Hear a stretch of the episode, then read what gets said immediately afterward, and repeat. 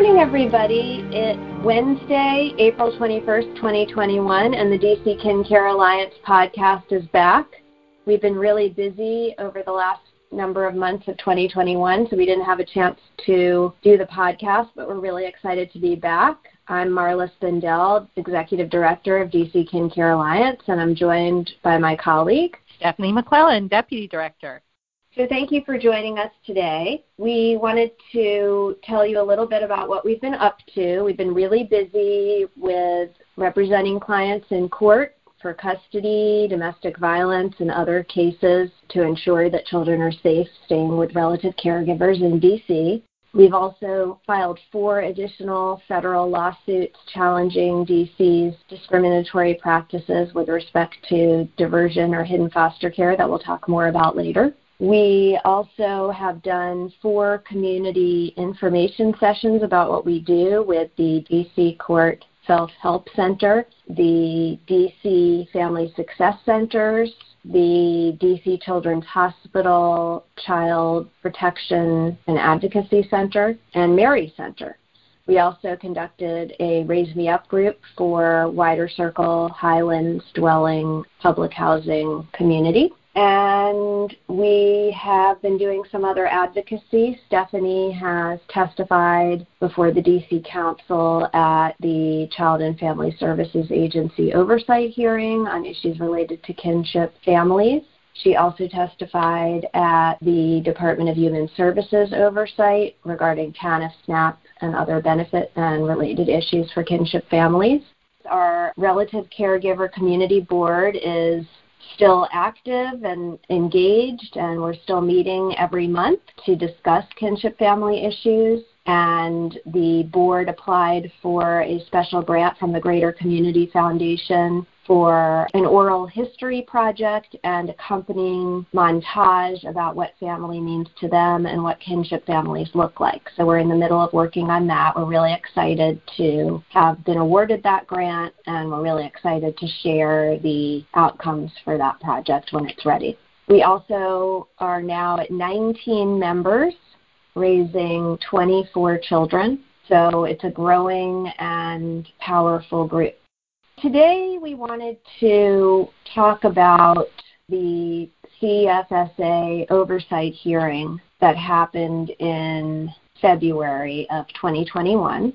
DC government agencies are all subject to oversight by the DC Council, and there are oversight hearings every year, usually in February or March of each year at that oversight hearing, Stephanie testified regarding the funding for the grandparent subsidy, where there's still a funding shortage for that program, and advocated for that to be fully funded. It's now been almost two years that there's been a waiting list. She also testified about child fatality review and the reporting on that with respect to the internal child fatality reporting by Child and Family Services Agency. And finally, she talked about kinship diversion or hidden foster care, which we've spoken about in our podcast before, but just as a reminder, kinship diversion occurs when the FSA get a call regarding an allegation of child abuse or neglect. They go out to the scene and determine that the child is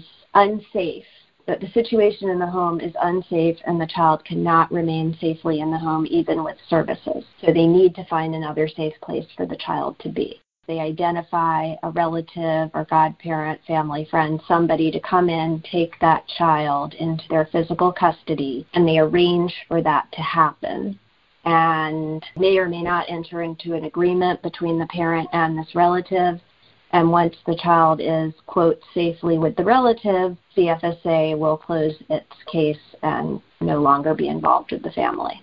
That sounds so innocuous, but it's not. What's really happening is CFSA is denying services to families that they are obligated by law to provide and denying benefits to children and families that they're obligated by law to provide. And they're doing it all in the name of family empowerment and supposedly allowing families to make their own decisions. But it's all done coercively under threat of removing the children from the parent and placing them with strangers. They never tell these relatives that they can be foster parents to these children and that these resources, these services and benefits are available to them. It's really insidious. Well, and it's important to remember in the context of there not being a grandparent subsidy available to these caregivers if they take in a child now because of the funding problem. So that just leads to even more issues as far as these relatives being able to provide a safe and stable home for the children they take in. There's so many layers to this. And just to dovetail back to our federal cases, that's really the crux of our federal case is we believe it's not only discriminatory but illegal for CFSA to do this because under federal and state law, when a child welfare agency arranges for a child to live away from their parent, to be separated from their parent, that requires certain due process and other procedures to ensure that that separation is number one appropriate. And Child welfare agencies are required by law to follow rigorous procedures when separating children from their parents, including a judicial determination approving the separation, a plan of care for the child, services for the parents to address their problems and be reunified with their children if possible, lawyers for the child and parents at no cost, and a foster care subsidy to help pay for the children's essential needs. None of these things happen in hidden foster care. So we testified on this issue, and so did Children's Law Center and other advocates. And as a result, it got some attention from the chair of the Human Services Committee that conducts the oversight hearing of CFSA, which is Chairperson Nadeau. And she asked CFSA about this policy and about how it's implemented. Can I just so say what that Chairperson Nadeau is the hardest person working council member I have ever seen. I mean, whether you agree with her policies or don't, and I would say as a general matter we pretty much do, she works so hard. Agreed. And she seems to get issues that are really difficult, like this issue. It's really difficult to get your arms around because of all of the different layers and all of the different issues. It's not a simple area to understand. And she really gets it, and she really followed up on the issues that the advocates were raising. So, what we thought would be helpful today would be to have you listen to the government testimony regarding this issue, where Council Member Nadeau asked Director Brenda Donald, the director of CFSA, and her deputy director, Robert Matthews, under oath about kinship diversion, and we can also listen to their answers. And what we thought we would do is stop at various intervals in the testimony to provide our thoughts on their answers so that you can get a full understanding of the issue. Here we go. According to a FOIA request submitted by advocacy groups, there's been at least one diversion since July of 2020. Um, and other advocacy groups have been working with other youth who were reportedly diverted. Can you say to date how many youth have been diverted? Uh, we've had one one child diverted. Okay. Well, council member, can you can can we underscore that because there was quite a bit of testimony earlier about this guy wrote down the term pervasive and and like widespread use of diversion, and we have one child who was diverted.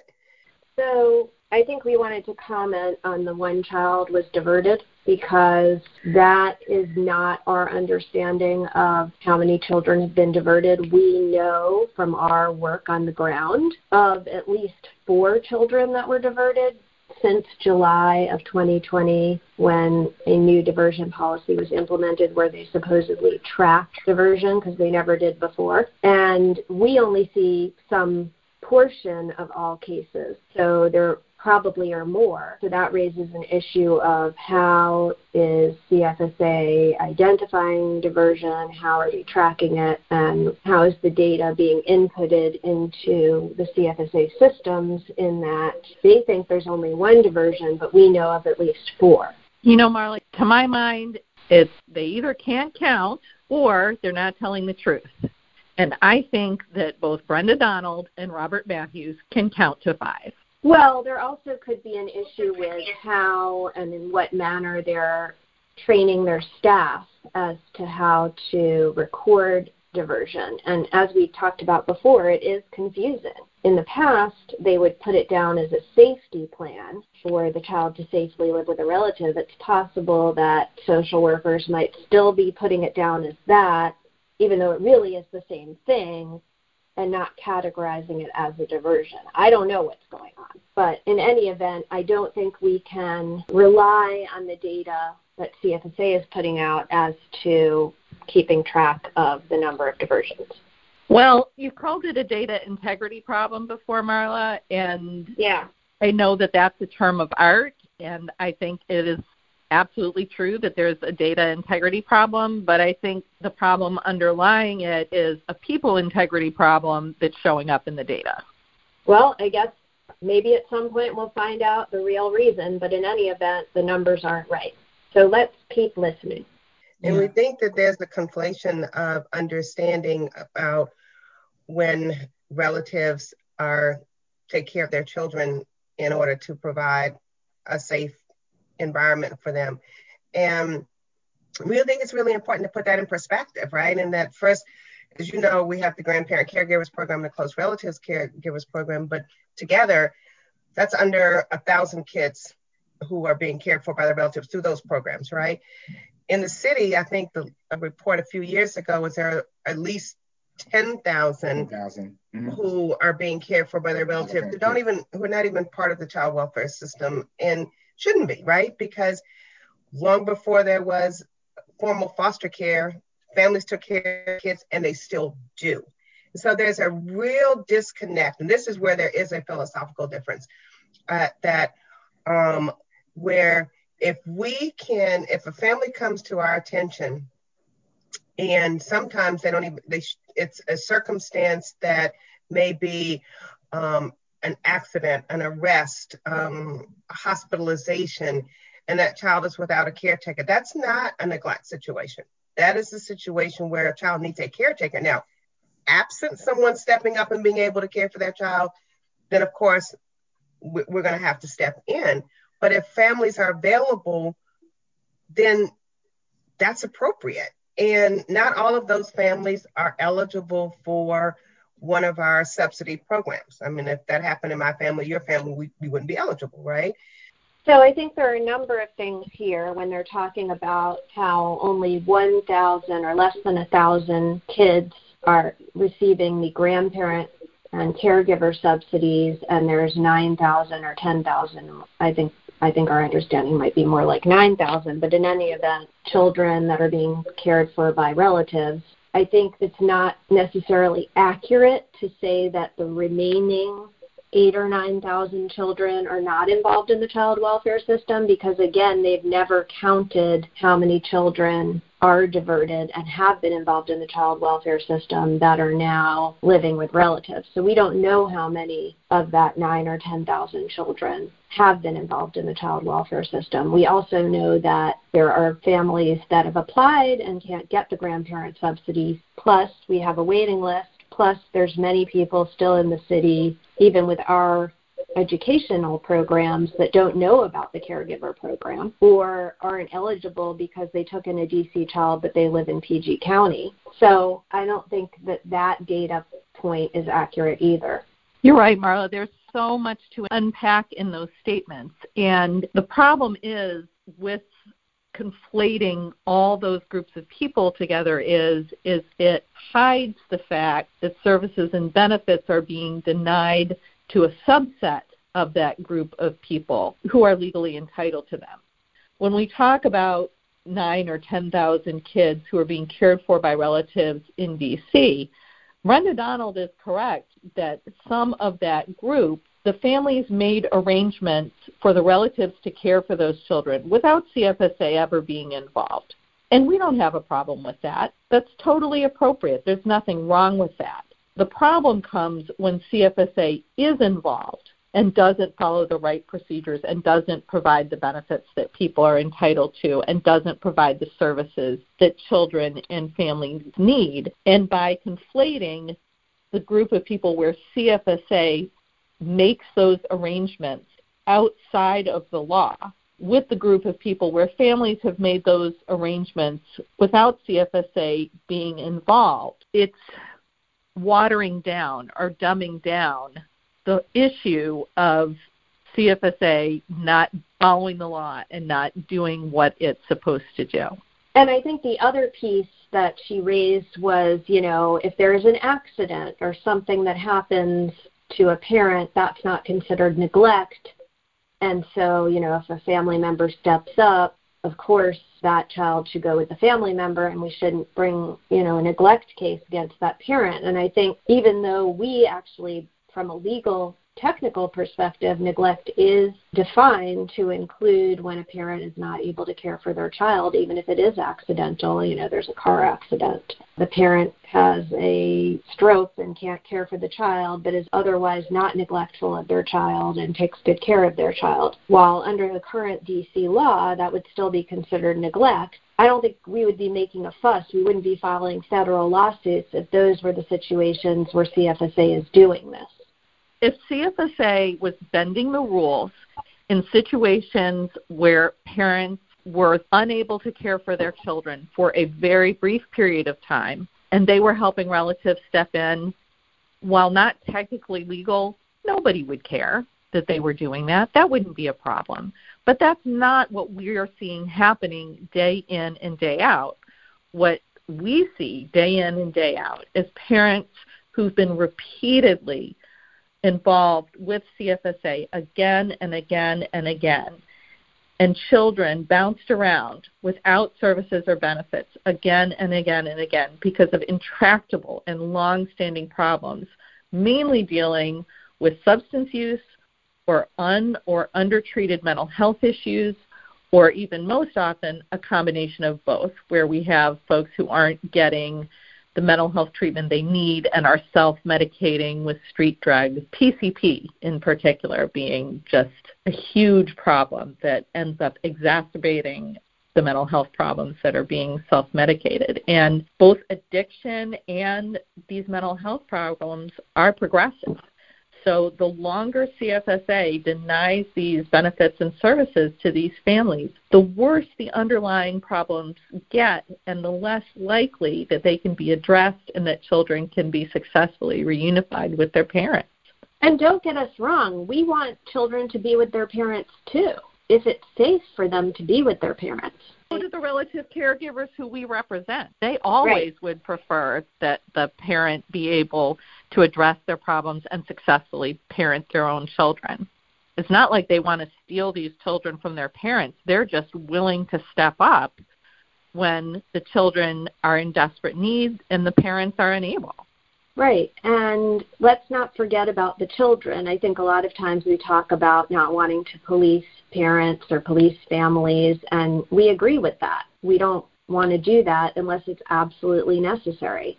What I think gets forgotten in that discussion is what's happening to children if they remain in an abusive or neglectful home without anybody stepping in to make sure that that they're safe. And I think we we all know about ACEs and how long-term trauma can affect the developing brain of children and can lead to worse outcomes for them as they grow up. And we do see a fair amount of children that have been subjected to trauma in their homes or been bounced from home to home have various either intellectual disabilities or mental health issues. And so then the cycle just starts over again. And if we want to ensure these children have opportunities to grow and thrive and have opportunities in their future, we need to invest in them today through supporting the parents and supporting the kinship relatives that are taking these children in and following the law. There's a reason there's a law. You know, people get all worked up about separating children at the border. What about separating children within the border. I think people should be in an uproar about that, separating children from their parents without any due process or any supports or services or plan to reunify them if it's safe to do so. And for the uninitiated, ACEs is adverse child events. And basically, the more of those you have as a kid, the more trauma a child experiences, the more likely the child is to have worse outcomes.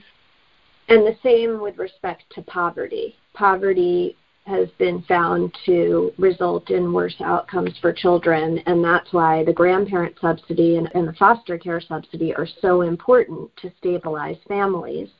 The longer a child's in poverty, there has been found to be a dose response as far as the outcomes for them developmentally, educationally, etc. So again, let's invest now and make sure that these children are safe and that they have the opportunities and that we don't have to pay for it later. People who say money isn't important have plenty of it. Money is important. It buys housing security, it buys food, it buys clothing, it buys safety. Agreed. All right, let's keep listening.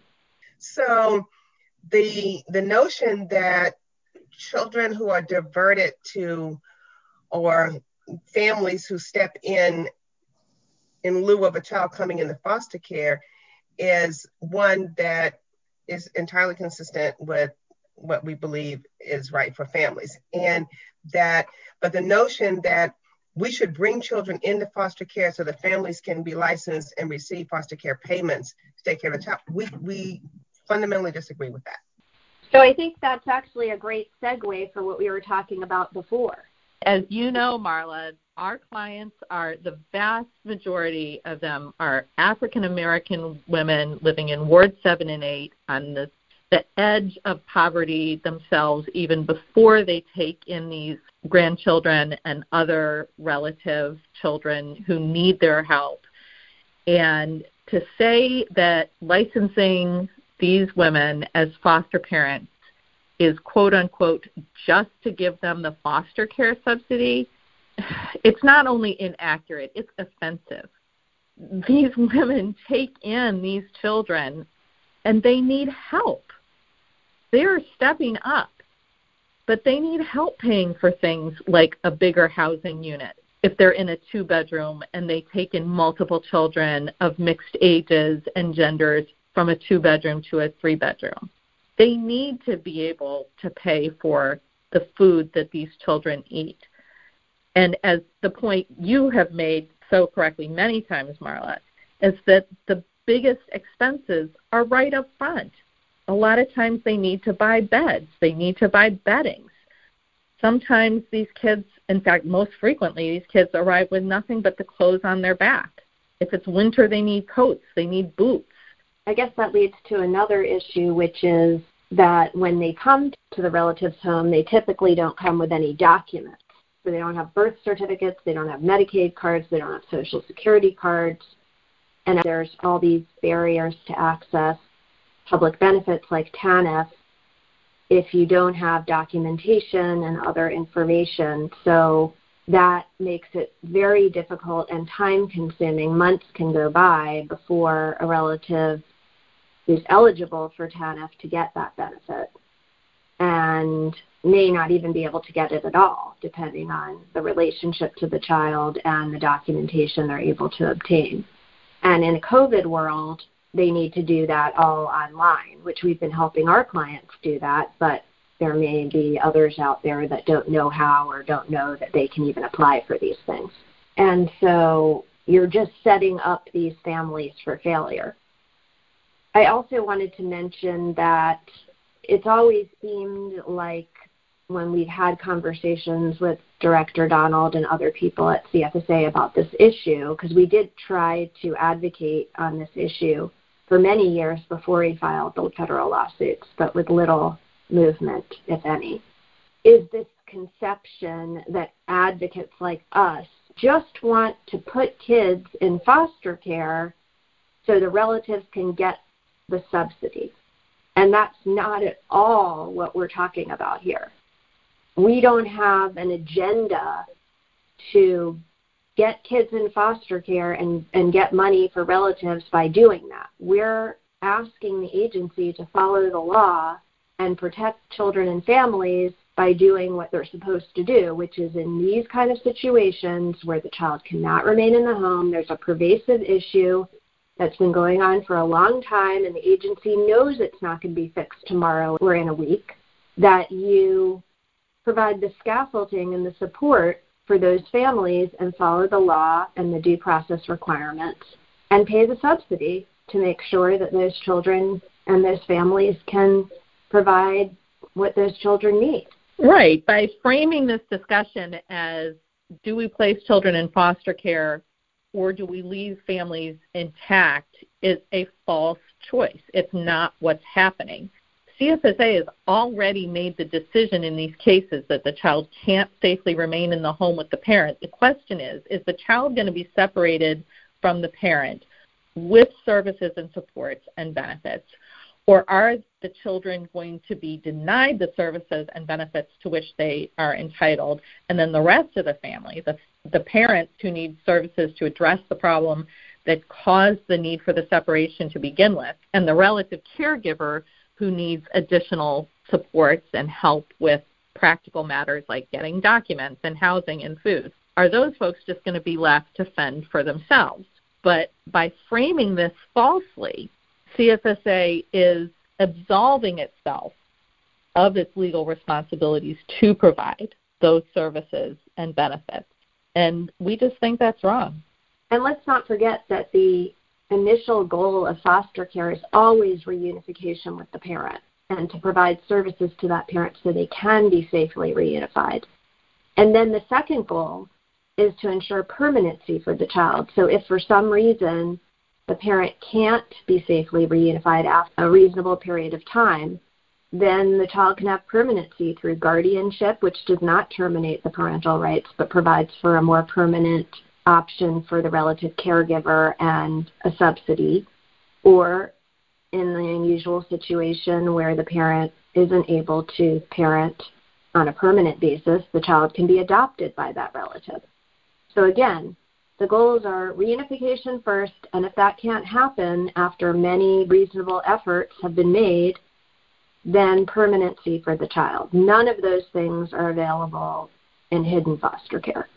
So let's keep listening. We only bring children into foster care after a process, after an investigation, mm-hmm. after substantiation, after determination that that child has no safe place to be, and that whatever um, cures and safety planning is needed for that family are not appropriate, and that is determined by a court.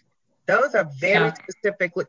That's when we would bring a child into foster care, and if a relative is available, which is our first goal, kin first, then we're going to quickly try to license that that, that that's you know the license that relative, and then they would get paid. But there's there's no legal rationale for us to bring a child into foster care so that we can pay their relatives. And that's a, a morally that's so technically that's not something we would do. All right. So she thinks it's immoral and unethical to do what we were just talking about. Well, the Constitution of the United States and the laws of the United States and the District of Columbia disagree. And with all respect to Brenda Donald, she doesn't get to decide her morals and her ethics are more important than constitutional rights and legal responsibilities. And it's interesting that she talks about there's a process that they have to go through for a child to enter foster care, yet they just decide not to go through that process. She's very well aware of what the process is. Right, and it is there for a reason. And that's a wrap of part one of our analysis of the DC Child and Family Services Agency oversight hearing testimony regarding kinship diversion, also known as hidden foster care. Join us next week for the continuation of this analysis. Have a good week.